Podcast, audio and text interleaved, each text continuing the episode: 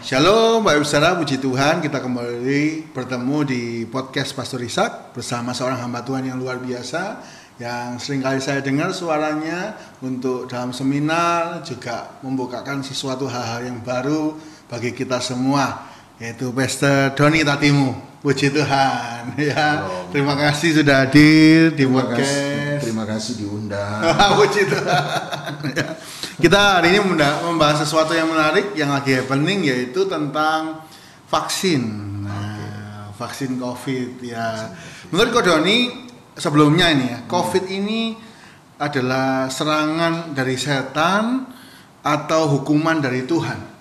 Nah, ini sering kali orang itu kan bimbang ini, takut, bingung ya. Eh, bukan dari setan, bukan dari Tuhan, dari manusia. Eh, gini, buat saya gini, eh, menarik karena kita bicara eh, firman Tuhan. Ya. Saya menarik 2 Tawarik 7, 2 Tawarik 7 ayat 13. Itu, Ayat 14 biasanya terkenal apabila umatku atas namaku merendahkan diri, berbalik dari jalan mujizat. Tapi ayat 13 berkata mengenai dia berkata begini, apabila aku menutup langit sehingga tidak ada hujan, apabila aku memberikan sampar kepadamu, apabila aku mendatangkan kekeringan sehingga tidak ada tuayan. Menarik kalau dari ayat 13, 2 Tawarik 7 ayat 13 ketika ditanya, kalau begitu ketika terjadi kekeringan penyebabnya siapa? Menarik 2, 2 Tawarik 7.13 berkata apabila aku menutup langit sehingga tidak ada hujan. Ya jawabannya Tuhan. Tuhan. Eh, apabila terjadi penyakit sampar hari itu di Israel, maka pertanyaannya adalah siapa penyebabnya? Ya. Jawabannya 2 Tawarik 7.13 Tuhan Tuhan. bila aku memberikan. Eh, saya percaya ketika terjadi COVID, saya harus mengatakan bahwa penyebabnya Tuhan. Tapi saya tidak bisa berkata bahwa Tuhan adalah kausa prima, penyebab langsung, penyebab utama mengapa terjadi COVID-19. Sebab ayat 14, 2 Tawarik 7 ayat 14 dia bilang, Akulah yang menyebabkan kekeringan, akulah yang menyebabkan tidak ada tuayan, aku yang menyebabkan sampar. Tapi ayat 14 dia berkata, apabila umatku atas namaku merendahkan diri. Menariknya dia meletakkan pemulihan itu kepada umat Tuhan, kepada manusia. Ya. Jadi saya nangkapnya begini. Kenapa remedinya, eh, kesembuhannya diletakkan pada manusia? Berarti Tuhan bukan penyebab langsung, tapi Tuhan adalah, eh, maaf, manusialah penyebab langsungnya. Ya. Tuhan menjadi bagian dari penyebab sebab dia menentukan hukum-hukum alam. Saya percaya. Ya kalau kamu tidak jaga tidak jaga alam dengan baik, kemudian terjadi banjir ya ya ya memang ya Tuhan itu itu dalam dalam aturan hukum alamnya Tuhan dia yang menetapkan ya makanya jadi begitu. Tetapi kan yang nebang pohon kan bukan Tuhan Ya, betul. penyebab langsungnya diletakkan kepada manusia. Eh, dan saya dari awal COVID eh, bulan Maret, Februari minggu ketiga saya sudah buat Zoom dengan teman-teman dan saya berkata hal yang sama bahwa ini adalah manusia. Makanya kita yang harus bertobat, kita yang harus berubah, bukan Tuhan yang bertobat. Tuhan tidak perlu bertobat. Dia selalu benar. Kita lah yang harus berubah. Buktinya, buktinya eh, Bill Gates sempat rame. Bill Gates sudah bisa memprediksi lima tahun sebelumnya, tahun 2015, bahwa apabila terjadi virus waktu itu Ebola, SARS, kemudian Ebola. Kemudian Bill Gates sudah bisa ngomong bahwa, eh, kalau kita tidak mempersiapkan diri sebaik-baiknya menghadapi virus, Ebola ini penyebarannya lewat sentuhan loh. Ya. Makanya tidak menyebar jauh, terjadi di pedalaman, bukan di kota besar.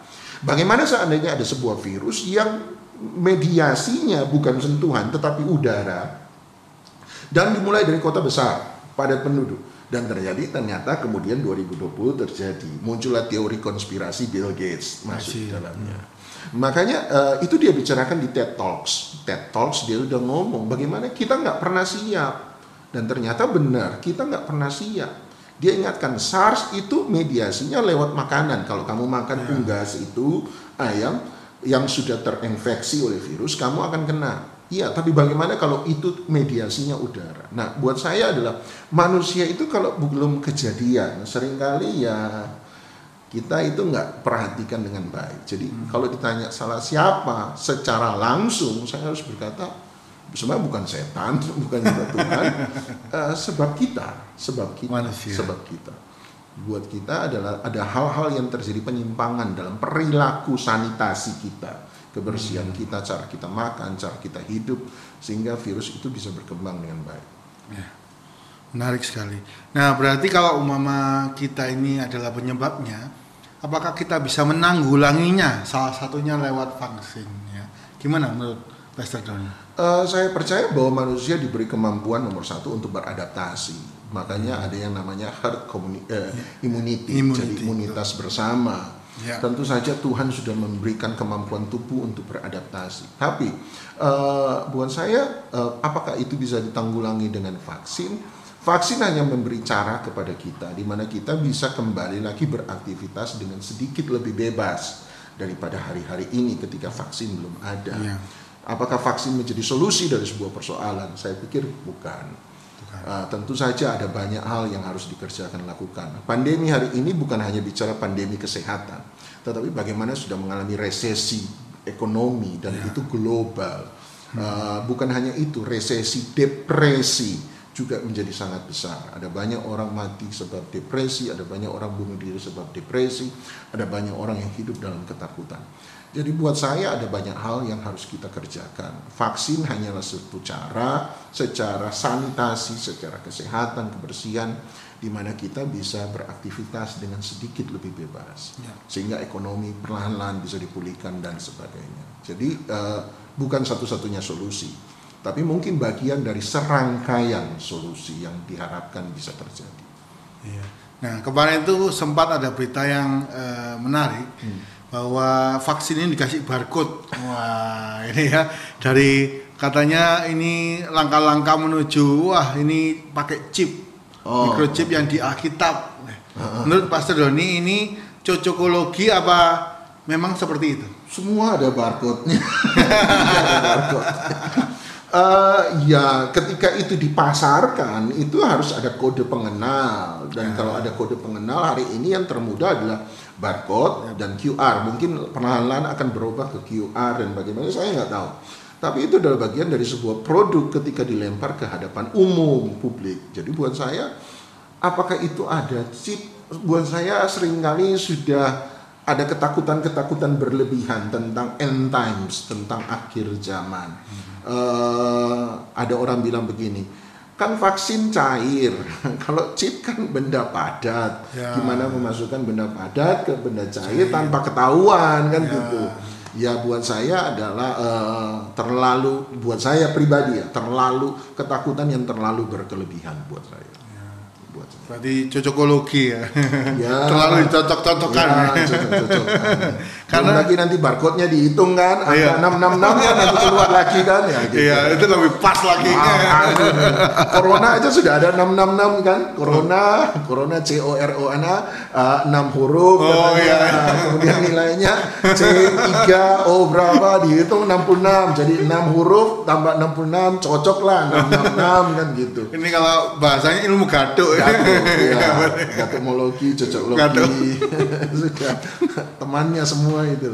Iya kita suka dengan teori konspirasi sih soalnya.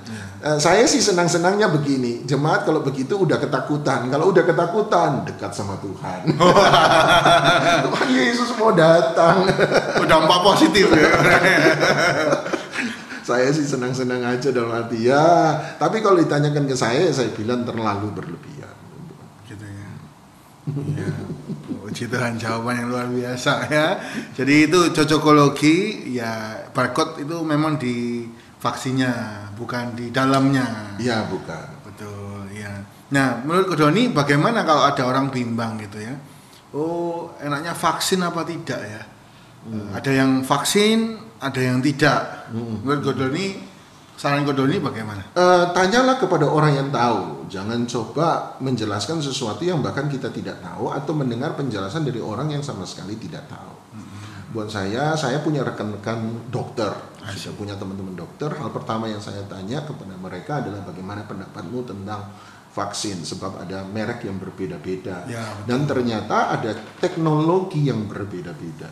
Uh, jadi misalnya vaksin dari China punya teknologi yang lebih konvensional, mm-hmm. vaksin dari Amerika punya teknologi yang baru yang beberapa teman dokter bahkan belum mengerti sama sekali. Oh, jadi mereka memberi saran-saran, masukan-masukan. Saya bertanya pada mereka, saran dan masukan yang mereka berikan membuat saya mengambil keputusan. Oh ya, seandainya saya divaksin, saya sudah tahu vaksin yang mana yang akan saya ambil, vaksin mana yang saya tidak akan ambil berdasarkan pemikiran-pemikiran dari mereka yang tahu. Jadi jadi buat saya eh, tanyalah kepada mereka yang tahu dan bukan pada mereka yang tidak tahu gitu. Kan aneh kalau saya pendeta menjelaskan vaksinasinya bagaimana caranya bagaimana uh, tanpa uh, tanpa pengetahuan yang lengkap gitu loh. Jadi saya bertanya pada teman-teman dokter dan mereka mengkonfirmasi apa yang saya tanyakan, ya saya bisa ngambil keputusan Ya. Gitu. Berhubungan dengan tadi pendeta menjelaskan, sering kali ada yang berkata, "Oh, saya nggak mau vaksin. Saya sudah divaksin sama darah Yesus." Udah masuk dalam darah ini pasti sehat. Ya, itu Bagaimana? Itu sama ketika orang-orang apa uh, darah tinggi, kolesterol, makan yeah. lemak banyak-banyak. Uh, sucikan. sucikan dengan darah Yesus. Ketika bilang hati-hati Pak, nanti kolesterol tinggi, jawabnya darah Yesus lebih tinggi. hati-hati Pak, darah tinggi Pak, nanti naik. Oh Pak, darah Yesus lebih tinggi. Dan kemudian terjadi ketika sesuatu yang salah dalam kita, siapa yang kemudian kita salahkan hmm. gitu saya punya rekan yang banyak bergerak di situ Pak Yohanes Sunardi kan dia berkata bahwa Yesus sanggup menyembuhkan Yesus yes. sanggup menyembuhkan tapi kondisimu hari ini adalah akibat dari apa yang perilakumu di hari-hari kemarin kalau Tuhan Yesus sudah sembuhkan dia selalu kan akhiri dengan dan jangan berbuat dosa lagi. Yohanes Sunardi, uh, Pak Yo akan jawab sama. Waktu itu dia jawab, ya kalau Tuhan Yesus sudah sembuhkan, janganlah berbuat dosa lagi. Ya, Artinya jangan kembali pada tabiatmu yang lama. Hmm. Ya kemudian kalau sakit lagi nanti Tuhan lagi yang disuruh menyembuhkan lama-lama kan Tuhannya ngamuk juga gitu. Ingat Tuhan itu bukan maha sabar, Tuhan itu panjang sabar. Oke, okay, Kalau panjang ada batasnya. Gitu. Musa yang bilang, sebab engkau panjang sabar. Musa nggak bilang engkau maha kasih, maha sabar. Dia bilang engkau maha kasih, panjang sabar. Okay, sebab Musa tahu Tuhan ada ngamuknya.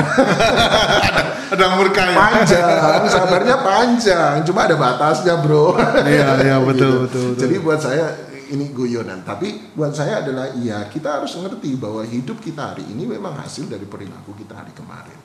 Ya. Jadi kalau menurut Pastor Doni, ya, iya, buat saya adalah kalau memang harus divaksin itu mempermudah. Vaksin tidak mungkin bisa dipaksakan. Saya percaya itu.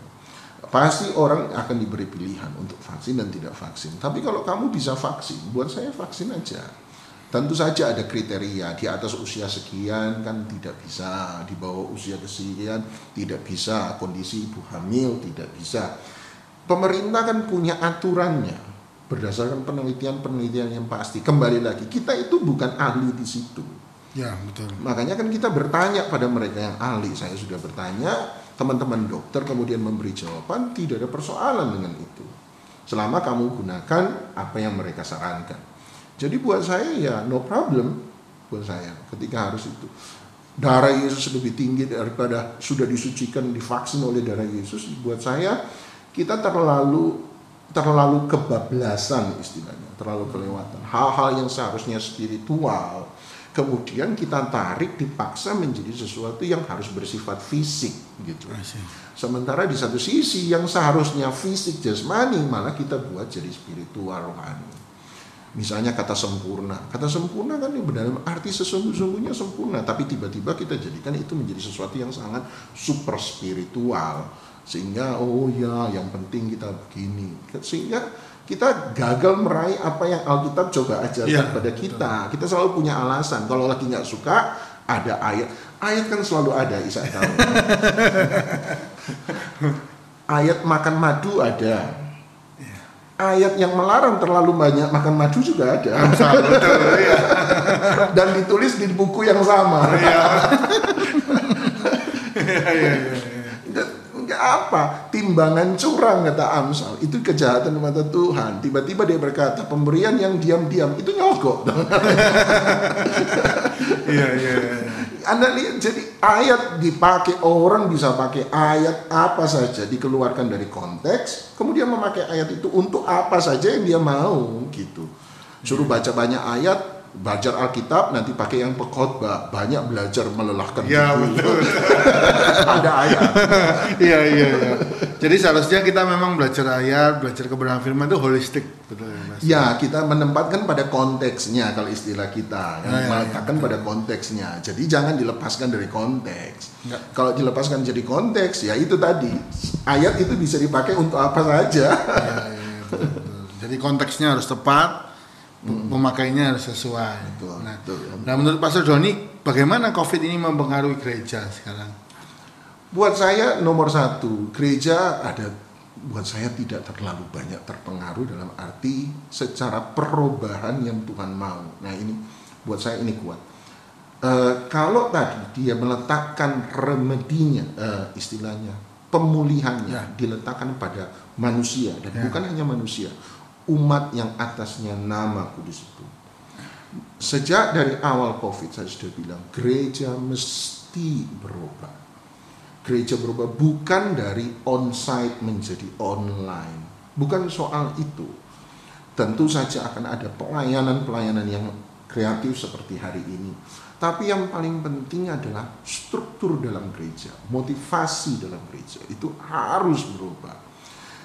Kita melihat ketika ibadah besar itu menjadi sesuatu yang sangat terbatas hari ini Ya, gereja nggak pernah berpikir soal pemuritan kembali kepada pemuritan bayangkan waktu awal-awal covid ada begitu banyak orang yang ketakutan.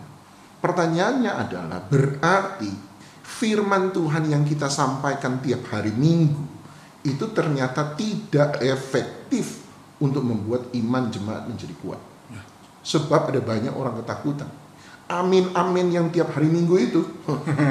Ternyata hari ini ternyata ndak ndak bisa buat mereka kuat menghadapi ketika ini menjadi ketakutan masuk pandemi ketakutan Ya. mau muncul vaksin juga ketakutan. Betul. berarti jemaat yang model apa yang hari ini kita hasilkan itu sekarang bisa terlihat dengan sangat jelas. Buat saya gereja harus kembali pada hal yang paling esensi hal yang paling mendasar hal yang paling krusial. Pemuritan harus dikembalikan. Penginjilan pribadi harus dikembalikan. Esensi gereja bukan pada gedung tetapi pada orang harus dikembalikan itu semua harus dikembalikan ulang supaya gereja benar-benar ini kesempatan. Tuhan beri supaya gereja menyenangkan Tuhan. Kembali lagi ada pada jalurnya Tuhan. Eh, pastor teman eh, Pak Ishak juga ngerti pastor Ishak teman kita Pak Indra Saputra pernah bilang gini dia sementara membelokkan kita kepada hatinya dia. Dan saya suka waktu Indra teman saya Indra bilang dia Tuhan sementara membelokkan kita kepada hatinya dia dan buat saya itu yang terjadi hari ini. Kita akan lewati pandemi pasti. Tapi persoalannya kita keluar sebagai orang yang berbeda lebih baik lebih dewasa ataukah orang yang sama saja? Eh, Kidung Agung 8 ayat 5 bilang begini siapakah dia yang muncul dari padang gurun Ya, bersandar di bahu kekasihnya. Saya belajar satu hal berarti tujuan dari padang gurun, tujuan dari sebuah krisis, tujuan dari masalah adalah membuat kita keluar sambil bersandar kepada kekasih hati kita Tuhan.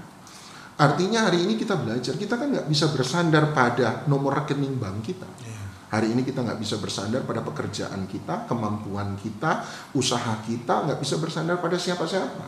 Hari ini memang adalah hari di mana kita belajar bersandar pada Tuhan.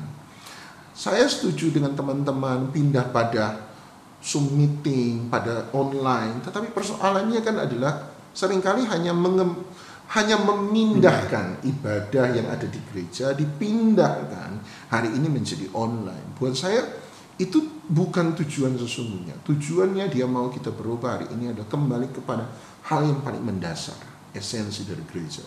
Gereja harus kembali bersandar pada Tuhan. Sungguh-sungguh banyak hal yang harus berubah, banyak hal yang harus berubah. Berarti ini eh, istilahnya pemurnian gereja. Pemurnian gereja, Penantian. riset gereja, teman saya bilang riset dia sementara resetting kembali, kembali ke default system, kembali pada apa yang paling esensi dari gereja sesungguhnya. Waktu masuk masa pandemi saya langsung jelas bilang gereja harus jadi gereja. Apa artinya gereja harus jadi gereja? Buat saya begini, di masa-masa paling gelap, gereja diciptakan oleh Tuhan supaya menjadi terang di tengah-tengah kegelapan. Saya bilang aneh, ketika kegelapan itu datang, persoalan datang, tiba-tiba gereja adalah orang yang nomor satu bersembunyi, Iya. menjadi ketakutan. Aduh. Makanya di awal-awal saya bilang begini, bantu yang kita bisa bantu. Kerjakan apa yang kita bisa kerjakan. Tentu saja kita harus berjaga-jaga. Iya, saya bilang saya masih mendoakan orang di rumah sakit bulan Maret. Bulan Maret, April saya masih mendoakan. Itu kan takut-takutnya. Ya, meledaknya baru meledaknya betul. ya. Istri saya sampai berkata, sudahlah, saya bilang begini, saya tidak pernah berkata, eh undang saya. Tapi ketika mereka butuh untuk didoakan, saya berkata, saya mau, Bapak bisa, saya mau hadir. Ya. Saya mau hadir. Saya bilang, saya akan berjaga-jaga, saya turuti semua protokol, pulang di rumah, cuci, mandi semua, pokoknya saya lakukan itu semua. Tapi saya bilang, saya pakai masker, tapi saya katakan satu hal. Ayat firman Tuhan berkata, sia-sialah penjaga berjaga di waktu malam kalau bukan Tuhan yang menjaga kota. Yes. Perlindungan saya, saya letakkan bukan pada protokoler kesehatan yang saya lakukan. Saya lakukan itu semua, tetapi perlindungan saya saya letakkan pada Tuhan. Dan saya harus melakukan tugas saya sebagai seorang hamba Tuhan, menguatkan jemaat. Seandainya ada sesuatu terjadi pada saya karena saya melakukan itu, saya bilang itu resiko panggilan. Tentara kan jadi tentara ada resiko panggilan. Ya. Kalau perang kamu mati di medan peperangan. Jadi dokter hari ini kan resiko panggilan. Ya, betul. Kena covid bolak-balik kan dokter, teman-teman dokter. Perawat kena bolak-balik mereka. Kenapa? Ya sebab itu risiko panggilan. Kamu mau lari, terus ngapain kamu jadi dokter? Kamu mau lari, terus untuk apa kamu jadi perawat? Kamu mau lari, kenapa kamu jadi pendeta? Kan gitu. Ya makanya kemudian terjadi kritik, pendeta cuma mau uangnya. Kan? See. Buat saya adalah inilah tujuan kita jadi gereja. Ini sebabnya kita harus jadi gereja. Terang di tengah-tengah kegelapan. Ya. Kalau tadi bicara pemurnian, ada beberapa yang saya dengar sering kali gereja ini sedang diuji. Motivasinya benar apa tidak. Bahkan ada gereja yang cenderung bisa meredup, bisa eh, bahkan tutup untuk selamanya ya. Karena pemurnian motivasi. Menurut Pastor Doni bagaimana? Eh, buat saya Tuhan memurnikan bukan untuk menghancurkan. Dia memurnikan untuk menjadikan kita lebih baik. Sih. Makanya ada istilah Tuhan menguji, tapi Tuhan tidak mencobai. Cobai. Sebab dia sendiri berkata, aku tidak pernah mencobai. Saya bilang apa beda antara ujian dan cobaan? Ya. Ujian dan cobaan sebenarnya punya fungsi yang sama, menyatakan kesalahan seseorang. Kita diuji untuk melihat kesalahan kita, kekurangan kita. Kita dicobai juga untuk melihat kesalahan kekurangan kita. Perbedaannya satu, motivasi dari ujian adalah ketika kita diketahui kesalahan kekurangan kita, kita ini dibuat jadi lebih baik. Jadi ujian itu ada fungsinya untuk mengetahui kelemahan kita, tapi setelah kelemahan kita diketahui, motivasinya untuk apa? Supaya kamu bisa Lebih diajari baik. lebih baik. Pencobaan, motivasi pencobaan berbeda dengan ujian. Ketika setan mencobai kamu, kelemahanmu dinyatakan. Ketika setan tahu kelemahanmu, dia menggunakan kelemahanmu untuk menghancurkan Ya. engkau. Itu perbedaannya dia. Tuhan tidak mencobai, sebab Tuhan tidak menghancurkan kita. Tuhan menguji, memurnikan supaya menjadikan kita lebih baik. Nah, buat saya adalah ketika itu ujian dari Tuhan, seharusnya kita jadi lebih baik. Cuma persoalannya kan sekarang kita mau jadi lebih baik atau enggak gitu. Ya. Kita masuk pada dapur perapian yang dimurnikan itu atau tidak. Nah, sembunyi kan tidak membuat kita masuk ke situ. Menghindari itu tidak membuat kita masuk ke situ. Buat saya adalah jalani saja hal-hal ini. Jalani, tapi kita harus jadi lebih baik. Kalau enggak ya sama aja bohong. Istilahnya kita melewatkan kesempatan untuk menjadi lebih baik. Gitu. Hari ini semoga lah, semoga, semoga selesai masa pandemi ini sudah bisa beraktivitas normal, ada immunity. Saya berharap gereja menjadi lebih baik. Kalau kembali lagi kepada eh, pola pikir yang lama ya, saya bilang sayang ya, sayang. Jadi ini seperti momentum di mana kita riset kembali, Setuju. bangun sesuatu yang lebih bagus, yang lebih berkenan sama Tuhan. Ya, setuju. Kembali pada membangun esensi. Bukan lagi sebab gedung kan nggak bisa dibangun hari ini. Ya. Kita nggak bisa menambah fasilitas hari ini. Ngapain kamu menambah fasilitas? Sementara fasilitas sementara berpindah pada online. Ya. Ya. Jadi apa yang harus dibangun hari ini? Ya memang esensi manusianya yang harus dibangun, hubungannya dengan Tuhan yang harus dibangun. Hari ini kan kelihatan orang kalau ibadah Zoom dimatiin, YouTube dimatiin, eh, orangnya tidak muncul, yang penting ada suaranya kan, dan gitu. Seringkali hanya seperti itu. Ditanya, dengar, dengar, perhatikan nggak? Nah, sering kali. Seakan-akan kan hampir tidak ada bedanya. Buat saya sayang, sangat sayang. Ini kesempatan yang sangat baik untuk kita menjadi lebih baik. Puji Tuhan. Biarlah ini jadi berkat buat kita semua. Eh, kita harus jadi lebih baik. Ya. Kembali ke vaksin. Kita akan ada rap- rapid question. Nah, Ya. Jadi yang pertama, apakah COVID ini tanda kiamat atau mendekati kiamat? Nah, Tanda manusia banyak salahnya. nah kalau manusia banyak salahnya itu mendekati kiamat ya berarti. Dari dulu sudah ada virus, dari dulu sudah ada penyakit. Ya. Nah, penyakit yang mana yang menjadi tanda kiamat? Buat saya adalah hari ini akan ada banyak pengulangan-pengulangan selama Tuhan belum datang, saya nggak tahu. Padahal sebab Tuhan sudah jelas-jelas berkata, nggak ada seorang pun yang tahu. ya makin dekat, mungkin saja makin dekat. Tentu saja semua makin dekat gitu ya. ya. Tapi kapan, saya juga nggak tahu. Apakah sebentar, saya juga nggak tahu. Apa masih lama, saya juga nggak tahu. Buat saya adalah manusia harus banyak, ada banyak kesamaan dan manusia harus berubah.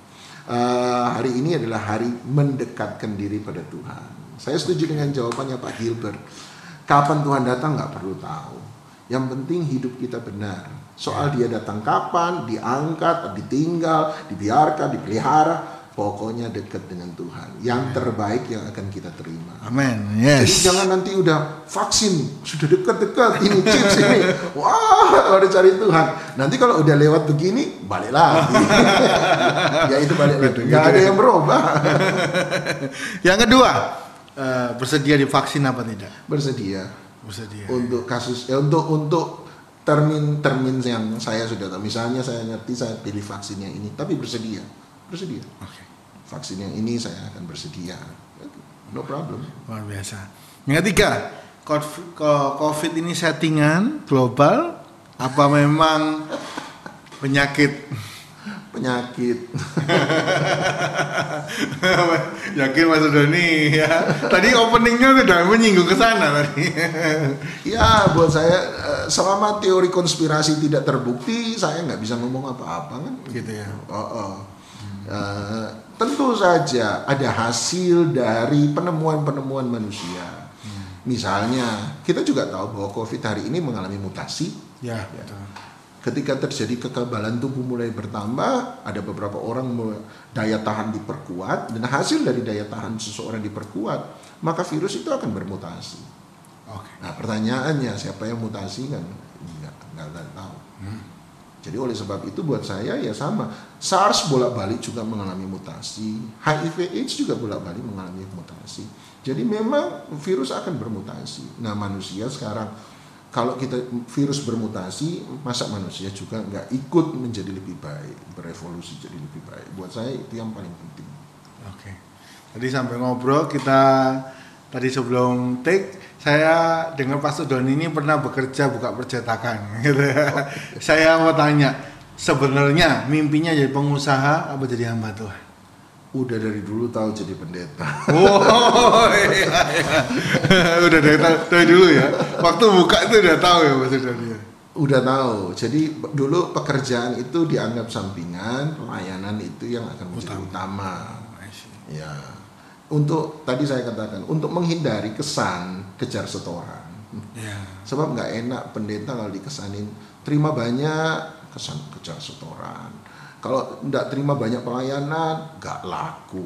Kan Iya. gitu. Kita pendeta susah, gemuk, wah, bener-bener nggak bisa tahan nafsu, kurus, wah nggak beriman, dasi kegedean. Persis kayak beruang sirkus, garis kekecilan sok jadi anak muda, kan susah, susah, susah jadi pendeta. Gitu ya. Kalau Sudon ini ngadepi semua kritik itu bagaimana?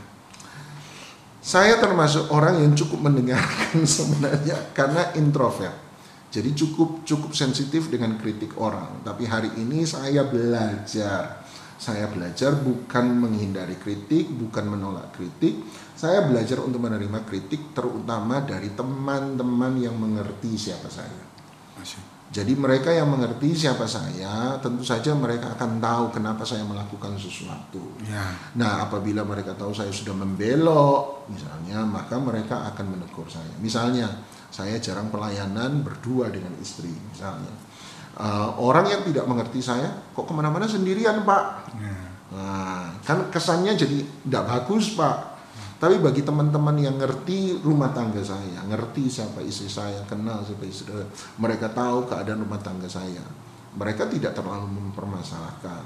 Mereka berkata, kami tahu kok bahwa hubunganmu dengan istri baik. Ya. Gitu. Kenapa istrimu memilih sementara tinggal di rumah, membesarkan anak, sebab bapaknya banyak pelayanan keluar. Ya. Perlu ada orang tua untuk di dalam yang tetap akan menjaga anak dan mereka harus besar dengan orang tua.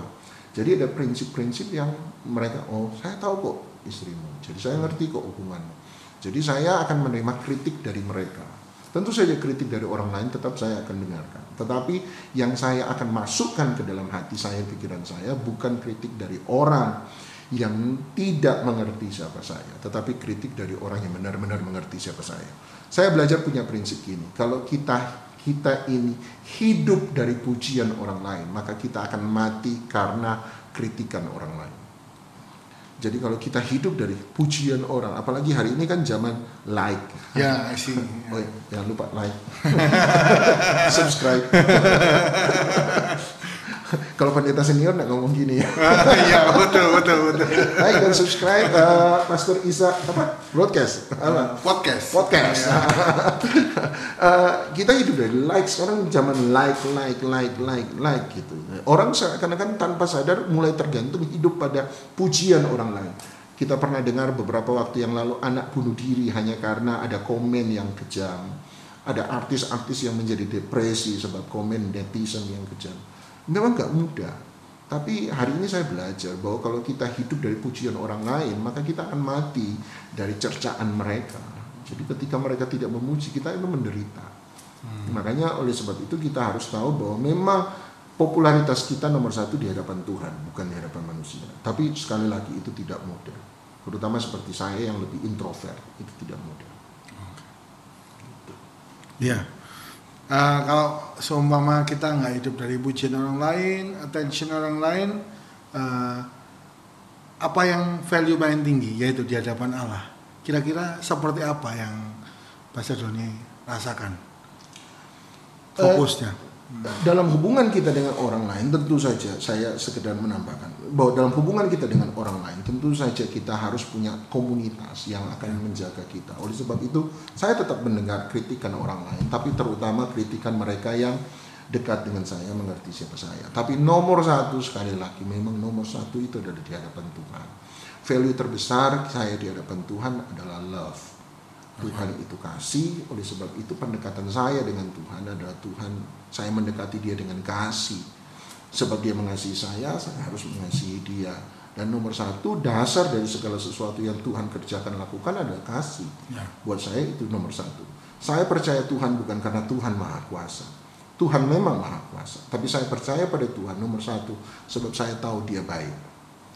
Uh, kebaikan Tuhanlah yang membuat saya membangun hubungan dengan dia misalnya misalnya ada ada seorang perempuan ya, da- turun dari misalnya turun dari mobil masuk restoran atau supermarket tiba-tiba ada laki-laki datang berlutut di hadapan Ya, dia dan berkata aku cinta padamu cinta pandangan pertama will you marry me?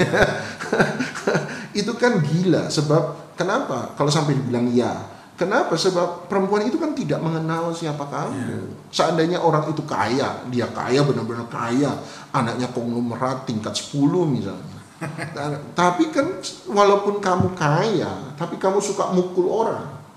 Belum tentu kan dia mau jadi istri laki-laki Ya, seperti betul. itu. Berarti yang membuat dia membangun hubungan, mengikatkan diri dengan pria itu bukan karena kekayaannya, bukan karena dia maha kuasa, tetapi karena kebaikan pria itu terhadap dia. Jadi sama dengan Tuhan, kita membangun hubungan bukan karena Tuhan maha kuasa. Tuhan memang maha kuasa. tapi kita membangun hubungan dengan Tuhan sebab kita tahu Tuhan mencintai kita. Value Yes. nomor satu selalu adalah love buat saya. Yes. Ya, ini pesan penting bagi setiap yang mendengar. Ya, kita bangun hubungan kita karena Tuhan sangat mengasihi kita semua. Puji Tuhan. Pastor Doni, kalau menurut Pastor Doni, rapid question.